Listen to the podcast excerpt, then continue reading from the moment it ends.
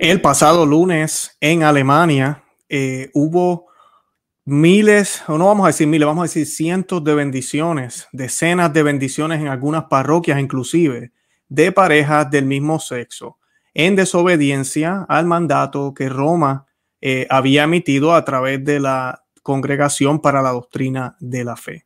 Ya hoy es viernes, han pasado varios días y no hemos escuchado nada de Roma. En el programa de hoy yo les voy a estar hablando por qué es eso. Vamos a estar hablando un poco con más claridad cuál es la situación, cómo ha ido cambiando a través de el pontificado del Papa Francisco y por qué la iglesia de Alemania y otras se han atrevido a desafiar a Roma, por qué no había pasado antes de la manera en que está pasando ahora y por qué Roma se está quedando en silencio. De todo eso es lo que vamos a estar hablando en el programa de hoy.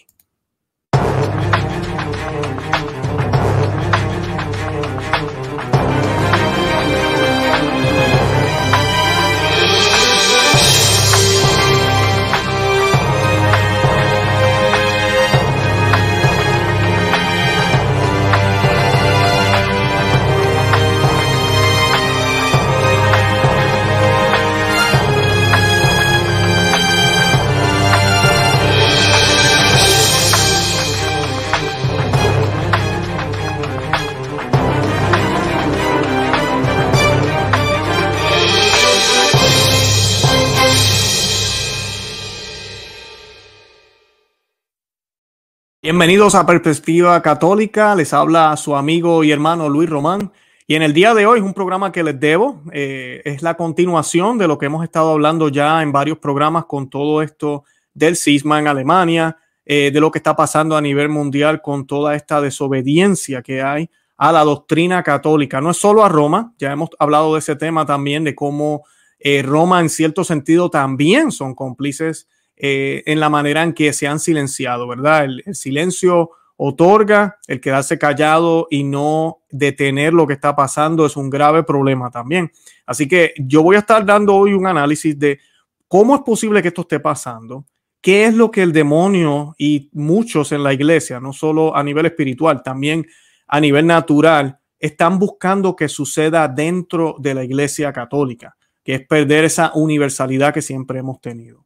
Eh, yo los invito, antes de comenzar, como siempre hago, los invito a que le den me gusta al programa, que lo compartan, que le dejen saber a otros que existimos, que estamos aquí en Perspectiva Católica con Luis Román. Yo sé que muchos me han descubierto por este medio. Quiero dejarles saber que tenemos otro canal que se llama Conoce, Ama y Vive tu Fe. Ese es el canal grande de nosotros, tiene más de 100 mil seguidores. Y pues este otro canal que tenemos, que apenas comienza, es un canal pequeño, este canal es una alternativa que hemos creado debido a la censura, ¿verdad? Por parte de los medios sociales, por parte de YouTube especialmente, que nos dio al otro canal y nos censuró por varias semanas. Así que ahora tenemos dos canales emitiendo la verdad como debe ser, hablando del Señor, sin miedos, eh, hablando claro lo que tenemos que hablar. Y lamentablemente, en estos tiempos que estamos viviendo, se nos ha olvidado qué es, ¿verdad? Para qué existe la Iglesia Católica. Este fin de semana en muchas de las parroquias van a estar celebrando la fiesta de la Ascensión. Eh, la fiesta de la Ascensión de por sí fue el día de ayer. Eh, si usted busca su misal, inclusive el Novo Sordo va a decir que fue ayer. Pero lamentablemente, esta iglesia moderna ahora le da autoridad a las distintas diócesis y conferencias episcopales para mover la fiesta para domingo. Así que eh, muchos no celebraron ayer la ascensión del Señor como siempre se celebró. La ascensión del Señor cae jueves. ¿Por qué? Porque la resurrección cayó domingo. Y si usted cuenta 40 días, como nos dice la Biblia, que son 40 días después de la resurrección, eh, el Señor eh, siempre se va a celebrar la ascensión un jueves. Eso no falla. Así que además de eso también, entre el jueves de la ascensión y el domingo de Pentecostés hay nueve días. De ahí es que comienzan las novenas católicas. Es la primera novena de la iglesia y está muy bien documentada en las Sagradas Escrituras. Así que si hay un protestante que le dice a usted, oiga, pero ¿por qué ustedes los católicos rezan por nueve días? ¿Cuál es el problema? Rezar por uno, por tres, por cinco. Bueno, porque por nueve días también eh, estuvieron en oración junto, juntos a la Virgen María, toda la iglesia, toda la iglesia esperando por ese paráclito que fue prometido por el Señor el día de la ascensión. Y yo quiero para comenzar leer la lectura de las Sagradas Escrituras sobre este tema, ya que muchos de ustedes van a estar meditando eh, o celebrando la ascensión este fin de semana. Los que ya la celebraron, pues bendito sea Dios, ¿verdad? Me imagino que usted está yendo a una parroquia tradicional donde celebran la misa tradicional. Y dice el Evangelio que se va a estar leyendo, por lo menos en el misal tradicional, en aquel tiempo, estando sentados a la mesa los once discípulos, se le apareció Jesús y les echó en cara su incredulidad y dureza de corazón por no haber creído a los que lo habían visto resucitado. Y les dijo, miren, escuchen bien lo que voy a leer ahora, estos versículos, porque cae, ¿verdad? No hay coincidencias. Esto cae exactamente con este problema de Alemania. Dijo el Señor, id por todo el mundo y predicar el Evangelio a todas las criaturas. El que crea y sea bautizado será salvo, mas el que no crea se condenará. Y estas señales seguirán a los que crean. Lanzarán demonios en mi nombre, hablarán nuevas lenguas, quitarán serpientes, y si beben algún veneno, no los dañará. Pondrán las manos sobre los enfermos y los sanarán. Y el Señor Jesús, después de haberles, eh, de hablarles, disculpen, subió al cielo y está sentado a la diestra de Dios. Mas ellos salieron y predicaron en todas partes con la ayuda del Señor, que confirmaba su doctrina con los milagros que los acompañaban. Palabra del Señor, gloria a ti, Señor Jesús. Ese es el Evangelio de este domingo para muchos de ustedes. Eh, muchos yo sé que ya lo celebramos el día de ayer.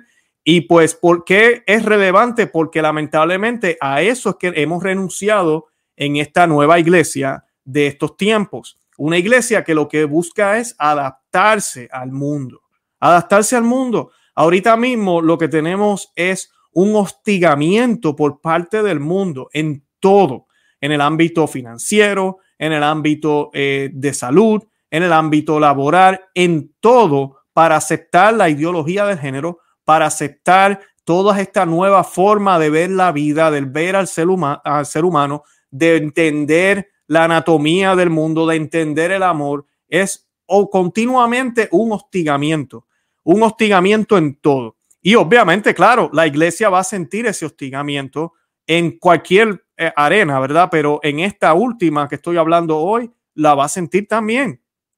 Y muchos han decidido entonces alinearse con el mundo en vez de alinearse con la doctrina que nuestro Señor Jesucristo, como nos dice el día de la ascensión, nos ordenó a seguir, nos ordenó a hacer. Y yo les voy a leer de aquí, hay un artículo, hoy voy a estar utilizando a Info Católica y voy a estar utilizando a, a Info eh, Vaticana. Yo les recomiendo que busquen esos lugares, de verdad que son excelentes. Eh, el que voy a estar leyendo ahora es de Info Vaticana y en este artículo, eh, escrito por Fernando Beltrán, me gusta la comparación que él hace porque acabamos de ver una desobediencia radical y no ha pasado absolutamente nada. Miren lo que sucedió el 30 de junio de 1988. El obispo francés Marcel Lefebvre, sin permiso de la sede, de la Santa Sede, consagró a cuatro obispos. 24 horas más tarde era declarada formalmente con un decreto del prefecto de esa congregación para los obispos su excomunión, la de los nuevos prelados y la de uno que colaboró en la ceremonia de Antonio de Castro Meyer. A comienzo de esta semana, como dije al principio del programa, un centenar de sacerdotes bendijeron a parejas homosexuales desafiando claramente, eh, ese era el objetivo, el responsum, ¿verdad? desafiando el responsum de la congregación para la doctrina de la fe que fue publicado el 15 de marzo, en el que el dicasterio garante de la doctrina, decía claramente que no se podían bendecir bajo ningún concepto parejas del mismo sexo. El documento, por cierto, estaba refrendado por el Papa Francisco. Tenía también el apoyo del Papa Francisco. En Alemania se dejaron oír bastantes protestas sobre el documento. Un grupo de sacerdotes las canalizó en el movimiento, es una palabra alemana, pero significa el amor gana, que anunció que haría caso omiso a lo que decía el documento, y comenzaron a incitar para el 10 de mayo a hacer una manifestación. Y esto es importante porque muchas personas me dicen a veces, me han comentado, Luis, Eh, ya en Alemania esto sucedía, o en el mundo entero inclusive, por eso es que se hace el documento, por eso es que la doctrina para la Congregación para la Doctrina de la Fe hace el documento, porque hay un problema. Ellos no se van a pronunciar si no hay un problema. Esto ya estaba sucediendo, esto no es nuevo. El problema es que ahorita está pasando luego de que Roma, con un documento oficial, se pronuncia y lo condena y dice, no podemos bendecir el pecado, porque hay una conexión entre los sacramentales y los sacramentos, ¿verdad? No es que los sacramentales sean sacramentos, pero sí hay una conexión. Y pues el Vaticano se pronunció, pero lamentablemente después del lunes, el mismo Vaticano cayó. Fueron pasando los días y efectivamente, llegada la fecha, algunos sacerdotes, ¿verdad? Llegado el lunes, se pusieron a bendecir parejas del mismo sexo delante de las cámaras, sin ningún titubeo. Estamos ya hoy a 14 de mayo y no ha pasado absolutamente nada, ningún tipo de reacción, como la que sucedió en el 88 o como la que sucede cuando un sacerdote quiere celebrar la misa tradicional o cuando alguien habla católico, como lo hago yo en mis canales, y me salen para atrás y para adelante, inclusive, algunos religiosos. Es increíble. ¿Cómo es posible que para esas cosas, si son bien rapiditos, pero cuando se trata de algo como esto, todos se quedan callados. Muchos sacerdotes no están hablando de este tema que estoy hablando yo aquí esta noche. Muchos laicos no se atreven a hablar de este tema controversial. Porque benditos, que son tiempos difíciles, ¿qué van a pensar de la iglesia? Mira, pues que la iglesia está llena de pecadores y es normal que hayan problemas. Claro, esta época que estamos viviendo es una época extraordinaria porque lamentablemente el que está sentado en la silla de Pedro no está actuando. No está actuando, está dejando que sucedan las cosas y no sabemos si es que eso es lo que quiere o es que simplemente se niega a bregar con este problema o como dijimos en un programa anterior, estas personas, los alemanes, son los mismos que lo apoyaron a él para que se pudiera sentar en la silla. Ahorita mismo él sabe que si él da una orden fuerte, no le van a hacer caso. No le van a hacer caso porque a él lo pusieron para algo ahí. Entonces no le van a hacer caso y él mejor dice, pues mira, yo mejor no doy la orden, porque imagínate cómo me voy a ver yo. ¿Cómo me voy a ver yo? Y el problema es que con este silencio que está pasando ahora, otras diócesis, como yo he mencionado ya, otros grupos van a ver esto como algo que se puede hacer. Y no tan solo en este tema, en otros temas también. Porque ahorita están hablando de las bendiciones homosexuales. Prepárense que van a empezar a hablar de las sacerdotisas, de las diaconisas, van a comenzar a hablar también de darle comunión a los protestantes, van a comenzar a hablar de tal vez crear una nueva liturgia, van a comenzar a hablar de muchísimas cosas que el Señor nos coja confesado que van a querer hacer para poder seguir empeñados en su agenda, de supuestamente abrirle las puertas a más personas a la iglesia, cuando realmente lo que están haciendo es dando de la espalda a Cristo. La ley canónica Código 751 dice lo siguiente. Se llama herejía la negación pertinaz después de recibido el bautismo de una verdad que ha de creerse con fe divina y católica o la duda pertinaz sobre la misma. Apostasía es el rechazo total de la fe cristiana. Cisma, el rechazo de la sujeción al sumo pontífice o de la comunión con los miembros de la iglesia a él sometidos. Así que en este caso, definitivamente, todas aplican. Todas aplican. Pero no pasa nada desde Roma. En el 88, cuando Lefebvre hizo lo que hizo, que quiero aclarar algo bien importante, porque a veces las personas piensan la situación de Lefebvre, por ejemplo, yo siempre les explico a las personas, Lefebvre nunca fue excomulgado por creer algo que no era católico nunca fue excomulgado por llevarle la contraria a lo que siempre enseñó la iglesia. Inclusive no fue excomulgado por llevarle la contraria a la iglesia, para nada. Aquí tenemos una ordenación de un obispo que fue hecha sin el debido permiso. Por eso es que fue excomulgado. Por eso es que fue excomulgado, que muchos que sabemos la historia de lo que sucedió, sabemos que ese acto fue un acto heroico y que debió haber pasado y qué bueno que pasó porque si no, la misa tradicional que atendemos mucho hoy en día en otras organizaciones, tal vez no en la San Pío décimo, pero es por ello que existe, porque ellos dieron la lucha primero y todavía la siguen dando. Entonces, gracias a ellos que ahorita, luego de mucho tiempo, Benedicto XVI, por ejemplo, pensando ya dándose cuenta del revolú que, ellos mismos armaron en el Concilio Vaticano II, entonces saca la Sumorum Pontificam, ese documento que ya por lo menos permite a los sacerdotes celebrar la misa tradicional sin el permiso de los obispos, eh, y así van saliendo otros documentos también luego, y hemos visto el boom, ¿verdad? El crecimiento que hay ahora de la, de la tradición dentro de la misma iglesia, pero fue gracias a la fraternidad de San Pío X o sea que ese acto no fue el que eh, eh, fue un acto heroico y por ese tecnicismo de no tener el permiso, porque sí es cierto, debe tenerlo, pues quedó excomulgado. Pero si él no lo hubiese hecho, la fraternidad San Pío X hubiese desaparecido y tú y yo no tuviéramos misa tradicional, ni siquiera la posibilidad. Así que hay que mirar las cosas objetivamente. Pero ahí fueron rapidito, inmediatamente lo excomulgaron. La desobediencia manifestada por la negativa a llevar a cabo el responsum papal Rompe, por tanto, la unidad con el Papa. Es un acto sismático, por supuesto, con una herejía subyacente, ya que la bendición de las relaciones homosexuales expresa como mínimo la opinión de que además del matrimonio entre un hombre y una mujer, puede haber otras relaciones ordenadas a la unión sexual. Esto contradice de manera flagrante la verdad revelada sobre el matrimonio en Génesis 1.27, que dice, Dios creó al hombre a su imagen e a imagen de Dios los creó varón y, y mujer los creó.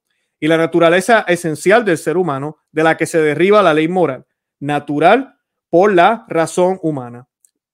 Estas están las cámaras, ¿verdad? De estos sucesos, están los videos, los nombres de los sacerdotes. Algunos han realizado declaraciones a la prensa, orgullosos de su proeza. Estaba el aviso hecho, la fecha exacta, en qué parroquia se iban a realizar. El Vaticano y los obispos locales podían haber realizado advertencias y preparado acciones por si se producía el, espento, pero nada, nada se hizo y todavía continúa el silencio. La pregunta que hacemos esta noche es por qué en el caso de Lefebvre se actuó con tanta premura y en este caso no se ha hecho nada. ¿Cómo es posible que ministros de Cristo hayan desafiado al Vaticano bendiciendo el pecado delante de las cámaras con descaro y no haya ni una sola consecuencia? Yo les voy a compartir el enlace de este artículo excelente escrito por Fernando Beltrán de Info Católica. Y ahora voy a leerles otro, eh, vamos a leer un pedacito, no lo voy a leer completo, de escrito por Bruno M de Info Católica. Este muchacho escribe muy bien. Ojalá algún día lo pueda tener eh, aquí en el, en el programa. Eh, pero él va a hablar un poco de cómo las cosas han cambiado, de cómo es posible que esto suceda en esta época, de cómo es posible. Muchos dirán, no, el mundo está peor. Sí, el mundo está peor, pero la iglesia es Cristo, es el cuerpo de Cristo.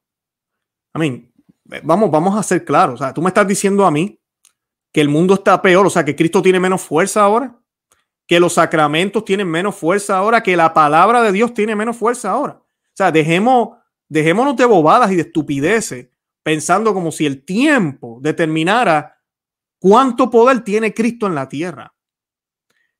Cristo es el rey de reyes, independientemente de que la sociedad esté cundida de pecado, de los pecados más graves del mundo, independientemente de que renieguen de su reinado y que no quieran aceptar que Cristo es rey, Cristo sigue siendo rey y su poder sigue estando en la tierra.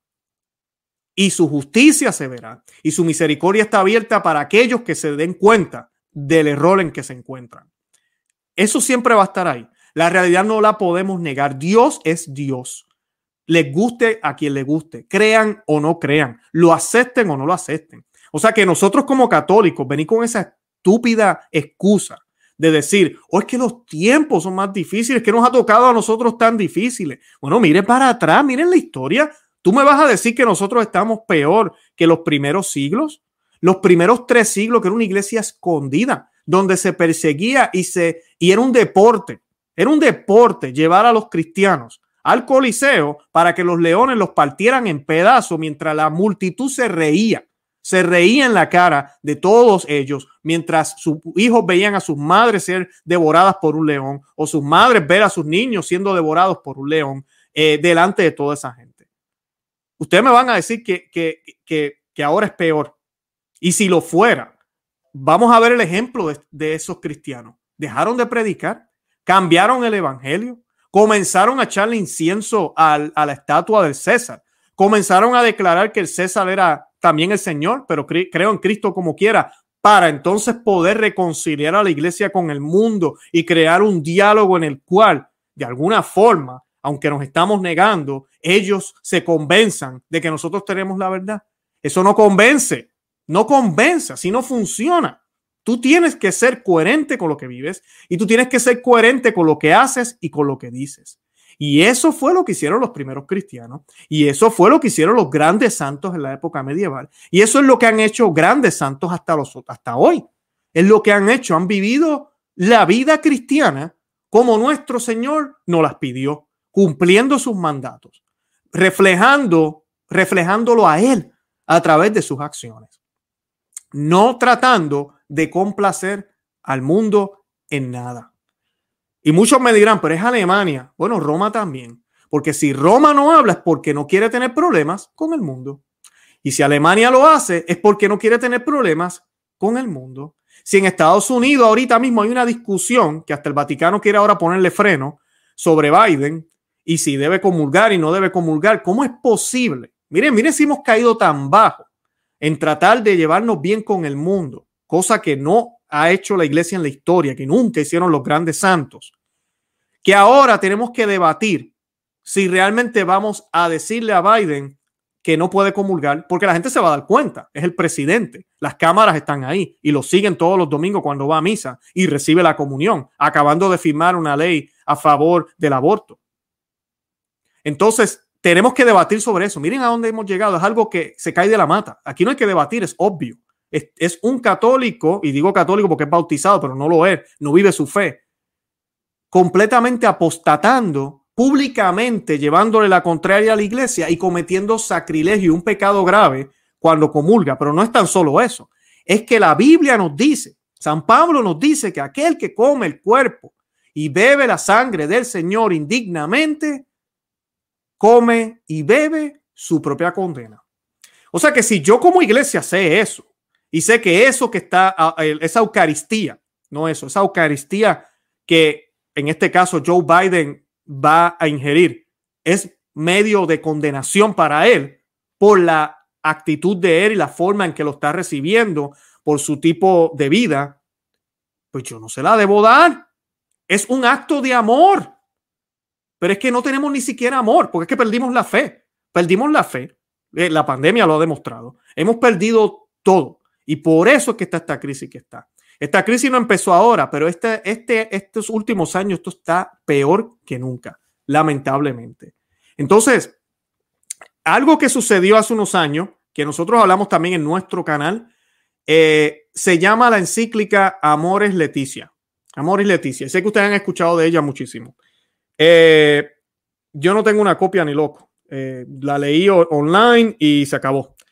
Y muchos hablan muy bonito de ella y gente que han hecho catecismos y clases, ni siquiera se les ocurre ver esa basura. Pero dice la encíclica, hay un problema con esto, con esta encíclica, la cual cuatro cardenales, dos de ellos ya fallecieron, uno de ellos el cardenal Burke, le pidieron al Papa cuatro preguntas, les entregaron una dubia, que es algo muy normal, y le pidieron al Papa que respondiera unas dudas. Y una de ellas es esto de la comunión a los vueltos a casar. Y vamos a hablar de eso para que vean cómo esto es lo que está afectando y hace posible la situación que estamos viviendo hoy.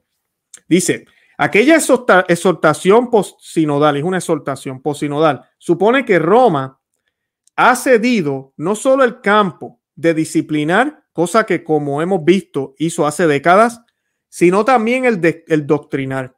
En efecto, si según Amoris Leticia hay que acompañar a los divorciados que viven en adulterio, ¿por qué no a las parejas del mismo sexo o a los que conviven sin estar casados?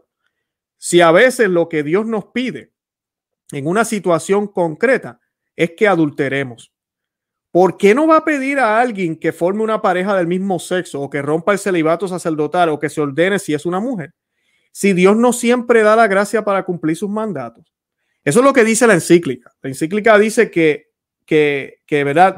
Si Dios no siempre da las gracias para cumplir sus mandatos y por lo tanto no se puede reprochar su conducta a los que le incumplen. Porque vamos a reprochar algo a esas dos señoras que tanto se quieren. y a lo mejor no han recibido la gracia necesaria para hacer otra cosa. Si un señor y una señora que viven de forma pública en adulterio pueden recibir solemnemente el cuerpo de Cristo con los parabienes de la iglesia, ¿quién se atrevería a decir que una pareja del mismo sexo no puede recibir una mísera bendición? Después de Amor y Leticia ya no hay argumento doctrinar contra que hicieron contra lo que hicieron los curas alemanes el otro día. No puede haberlo, porque la exhortación cortó la rama sobre la que estaba sentado el magisterio en materia de moral, que es la existencia de actos intrínsecamente malos. Si no hay actos intrínsecamente malos, tampoco lo son los actos homosexuales y por lo tanto deberían poder bendecirse, al menos en algunas circunstancias. Y los obispos alemanes lo saben. Cuando apoyaron militantemente a Moris Leticia no fue por casualidad, sino porque sabían que sus afirmaciones constituían la puerta de entrada teórica a todo lo que llevaban 50 años promoviendo de hecho. Es decir, el magisterio se ha quedado sin argumentos y como hace décadas, ya que se quedó también sin disciplina. Lo único que resta son palabras vacías. Esto es terrible, lo sé, pero es la realidad. Y para poder encontrar una solución, primero hay que aceptar la realidad por terrible que sea. Si no lo hacemos, continuaremos engañándonos durante otro medio siglo mientras todo sigue pudriéndose y pudriéndose. Y este artículo, ¿verdad? Escrito por, como les mencioné, por Bruno M. de, de Info Católica. Voy a dejar el enlace, me parece excelente. Él dice otras cosas más. Le estoy leyendo un pedacito nada más por el tiempo, pero es cierto. Es cierto, esta mentalidad, ya este papado y los modernistas, ellos no creen en lo bueno y en lo malo. Ellos creen en puntos medios. Ellos no creen que hay cosas, las cosas son blancas o negras. No, ellos creen que hay un gris también. Ellos no creen en que hay cosas que merecen ser condenadas, que no importa la circunstancia, no importa la ignorancia, no importa la circunstancia como ya mencioné o lo que esté alrededor de esa acción, sigue siendo intrínsecamente malo. Punto. Como lo son las relaciones que no son naturales que no están abiertas a la vida. Así haya amor entre ellos y sí puede haberlo, puede haber un cariño especial, puede ser que ellos se, se quieran y se cuiden mutuamente, pero llegar al punto de consumar ese amor de una manera que no es natural, hay un problema. Y eso es lo que la iglesia siempre ha denunciado, siempre ha tratado de aclarar, porque ese es su trabajo, como el Señor nos los pidió. Vayan a todos, a todas las naciones y háganlos mis discípulos bautizándolos en el nombre del Padre, del Hijo y del Espíritu Santo.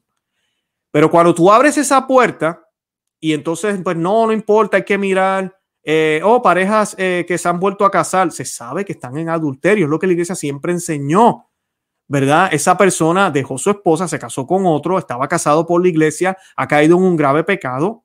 Pues mira, esa persona tiene que entender que está en un grave pecado y tiene que hacer algo al respecto. Y la iglesia tiene opciones para ese tipo de parejas. Hay opciones, las hay, que no van en contra del magisterio. Una de ellas es que permanezcan, ¿verdad?, como hermanos. Una de ellas es esa. Pero lamentablemente la iglesia no quiere dar esos mensajes nunca más. Y están, hay escritos, hay, hay de todo. La ley canónica habla de eso, hay de todo sobre este tipo de temas. Pero la iglesia no quiere hablar de eso. La iglesia no quiere meterse en ese tema. Con las parejas del mismo sexo. Mira, las puertas están abiertas para que ellos vengan a la iglesia, pero la realidad es que en algún momento esas parejas van a tener que ser confrontadas, porque o se separan, esa es una que sería eh, la, más radical, y la otra es que si van a seguir viviendo juntos, entonces son compañeros. No pueden tener una relación amorosa como si fueran esposos. Ellos hacen eso y viven como partners, como compañeros que no hacen nada, absolutamente nada, y son solamente dos amigos dedicados al Señor, a la castidad. Yo conozco miles de testimonios de homosexuales que viven así, completamente castos porque no sienten atracción hacia el otro sexo. Se dedican entonces a, no hacer nada. Porque el mundo también nos ha dicho que si no tenemos eso, si no hacemos sexual, si no hacemos algo sexual, nos morimos. Eso es falso. El tener relaciones sexuales no se compara a la comida, no se compara al aire que respiramos, no se compara nada de eso. No es una necesidad básica. Y eso lo está demostrado muy bien en la Iglesia Católica. Todos los santos, las personas que viven bien su vida religiosa, que probaron eso. San José, estamos en el año de San José, eh, la Santísima Virgen María, el propio Jesucristo, San Pablo. Bueno, puedo seguir dictando ejemplos de personas que han mostrado que se puede vivir sin tener relaciones sexuales. Entonces, sí se puede. Hay alternativas, las puertas están abiertas para todo. La misericordia del Señor es inmensa, pero requiere un cambio de vida. Y esa parte no la quieren hablar. Ya nadie quiere hablar de eso. Miren ahora con este revolú de la pandemia. ¿Qué está haciendo el Papa ahorita? Dedicándose a hablar de economía. Y dirá dos o tres cositas buenas, porque yo no voy a decir que todo lo que dice es mal. Pero el enfoque que es la economía, las leyes, eh, que los países, que para que tengan todos medicina, todo es acá en terrenal en la tierra. ¿Cuándo le vamos a decir al mundo que sí, tenemos que trabajar en contra de la pobreza? Claro que sí. Tenemos que trabajar en contra de, de, las eh, injusticias. Claro que sí, la iglesia siempre ha hecho eso. Pero que primero tenemos que aceptar a Cristo como Rey y Salvador. ¿Cuándo vamos a ver al Papa haciendo eso ahora en el 2021? ¿Cuándo vamos a estar viendo cardenales haciendo eso? Que hay unos cuantos, ¿verdad? Pero se pueden contar con los dedos de la mano. ¿Cuándo vamos a ver eso? Y que le, den, que le digan en la cara los pecados graves que están cometiendo, que se los digan en la cara y que tienen que cambiar. Pero eso no, eso es muy radical, muy radical. En la iglesia que ahora camina con el mundo, dialoga con el mundo y busca la igualdad en género y en todo. Parecemos una ONG, una ONG que trabaja para las Naciones Unidas, porque eso es lo que nos hemos convertido lamentablemente. Y es exactamente lo que vemos en todo lo de la iglesia, en todo. La doctrina está sucediendo lo mismo, está sufriendo por eso mismo. Y lo triste de esto es que hay hermanos como yo que cogen una cámara y nos ponemos a hablar en YouTube o nos podemos hablar en Facebook y mira, nos tildan de, de nos tildan de protestantes, nos tildan de, de, que odiamos a la iglesia, de que no queremos al Papa, de que yo no sé qué. Para nada. Si lo hago, lo hago por amor a la iglesia, por amor al Papa Francisco, por amor a todo lo que está sucediendo, porque son, esto es una batalla de almas. Y si el Señor me lo coloca en el corazón, me coloca en la mente las ideas, pues ¿por qué no voy a explotar y las voy a compartir? Y es lo que hacemos en estos canales. Es lo que tratamos de informarle a las personas, a ustedes que nos ven, gracias por el apoyo. Y es lo que ustedes están llamados a hacer también. Hacer inspiración para otros y que otros escuchen lo que está sucediendo. Porque ahorita mismo son miles, yo me atrevería a decir millones, los católicos que piensan que no hay crisis dentro de la iglesia católica, que todo está bien, que todo está bien, llevan un año sin ir a la iglesia, no les importa, porque el, el, padre le dijo que estaba bien que le hicieran en la televisión, porque es lo correcto que hay que hacer. Ya se pusieron la inyección, fueron rapiditos allá, porque ese es el verdadero amor y sacrificio que podemos hacer. Todo es obediencia, la falsa obediencia. Sí, la falsa obediencia, porque ese tipo de obediencia, obediencia, obediencia absoluta, se le debe solo a Dios. Solo a Dios. Pero la gente le tiene obediencia absoluta al párroco obediencia absoluta al Papa, obediencia absoluta al obispo. Entonces vienen mañana y te dicen que recibas la comunión con los pies y que haga y que aplaudas dos veces antes y des media vuelta. Y adivina qué hacen. Reciben la comunión con los pies, aplauden dos veces y dan media vuelta. Porque con la obediencia llego al cielo. Mira, no. No llegas al cielo con la obediencia. Ese tipo de obediencia no. La única obediencia que tenemos que tenerle es a Dios. Y si mi sacerdote lo que me pide me lleva a Dios, claro que tengo que obedecer. Cuando estoy en el sacramento de la confesión, yo tengo que ser obediente a la penitencia que él me da. Yo tengo que escuchar las homilías siempre y cuando no vayan en contra de lo que enseña la iglesia, de lo que enseña las sagradas escrituras, la Biblia, de lo que siempre ha enseñado la tradición de la iglesia. Pero si un sacerdote empieza a hablarme de que esto de bendecir las parejas homosexuales es un camino que se está abriendo en la iglesia, bendito sea Dios, o me empieza a hablar de la ideología de género, o me empieza a decir que todas las religiones nos llevan a Dios, mira, patitas, ¿para qué las quiero? Yo me voy a esa parroquia. No, eso no es un sacerdote católico, eso es un falsante, charlatán, pillo, ladrón que quiere hacerle daño a mi familia. Y puede ser que lo haga conscientemente, como puede ser que no lo haga conscientemente. No importa, sigue siendo un pillo, ladrón, charlatán. Aunque no lo sepa, aunque sea por ignorancia, no cambia el daño que están causando. No lo cambia, aunque no sepan que lo están haciendo. El daño es igual, como si supieran. Es el mismo daño. Tenemos que cuidarnos de esos lobos vestidos de oveja, que algunos no saben que son lobos y otros sí lo saben, porque de verdad hay religiosos que detestan el catolicismo, lo detestan, religiosos católicos, que quieren cambiar la iglesia, que quieren que la iglesia cambie completamente, cuando Jesucristo dijo que sus palabras no iban a cambiar. Lamentablemente eso existe hoy en día y lo vemos a plena luz de piel en, en las noticias con los obispos y los sacerdotes. Miren al arzobispo aquí de Estados Unidos en Washington, ya él dijo que le va a dar la comunión al presidente. Por favor, todos sabemos que ese hombre está en pecado mortal y que lo que él hace es motivo hasta de comunión. Y él, un obispo, dice públicamente, yo le daría la comunión. Lamentablemente. Miren ahora en Alemania, obispos bendiciendo parejas homosexuales. Como si nada, como si nada. Porque queremos cambiar la iglesia. Pensamos que esto es un partido político, que se trata de votos y que el tiempo puede cambiar las circunstancias. Dios es el mismo ayer, hoy y siempre. Nunca se les olviden esas palabras. Cuando Él vino, nuestro Señor vino en, en Jesús como hombre, Él lo dijo muy claro, yo no vengo a cambiar la ley, yo vengo a darle cumplimiento. El mismo Dios del Antiguo Testamento es el mismo presente en Cristo y es el mismo que se sigue manifestando en la iglesia en la iglesia católica, en su iglesia.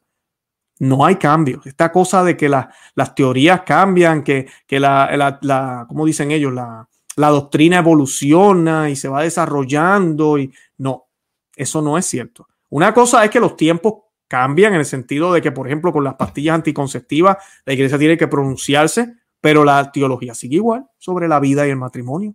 Ahora con la homosexualidad, que no es algo nuevo, en la Biblia condena la homosexualidad muy claramente, pero igual, igual.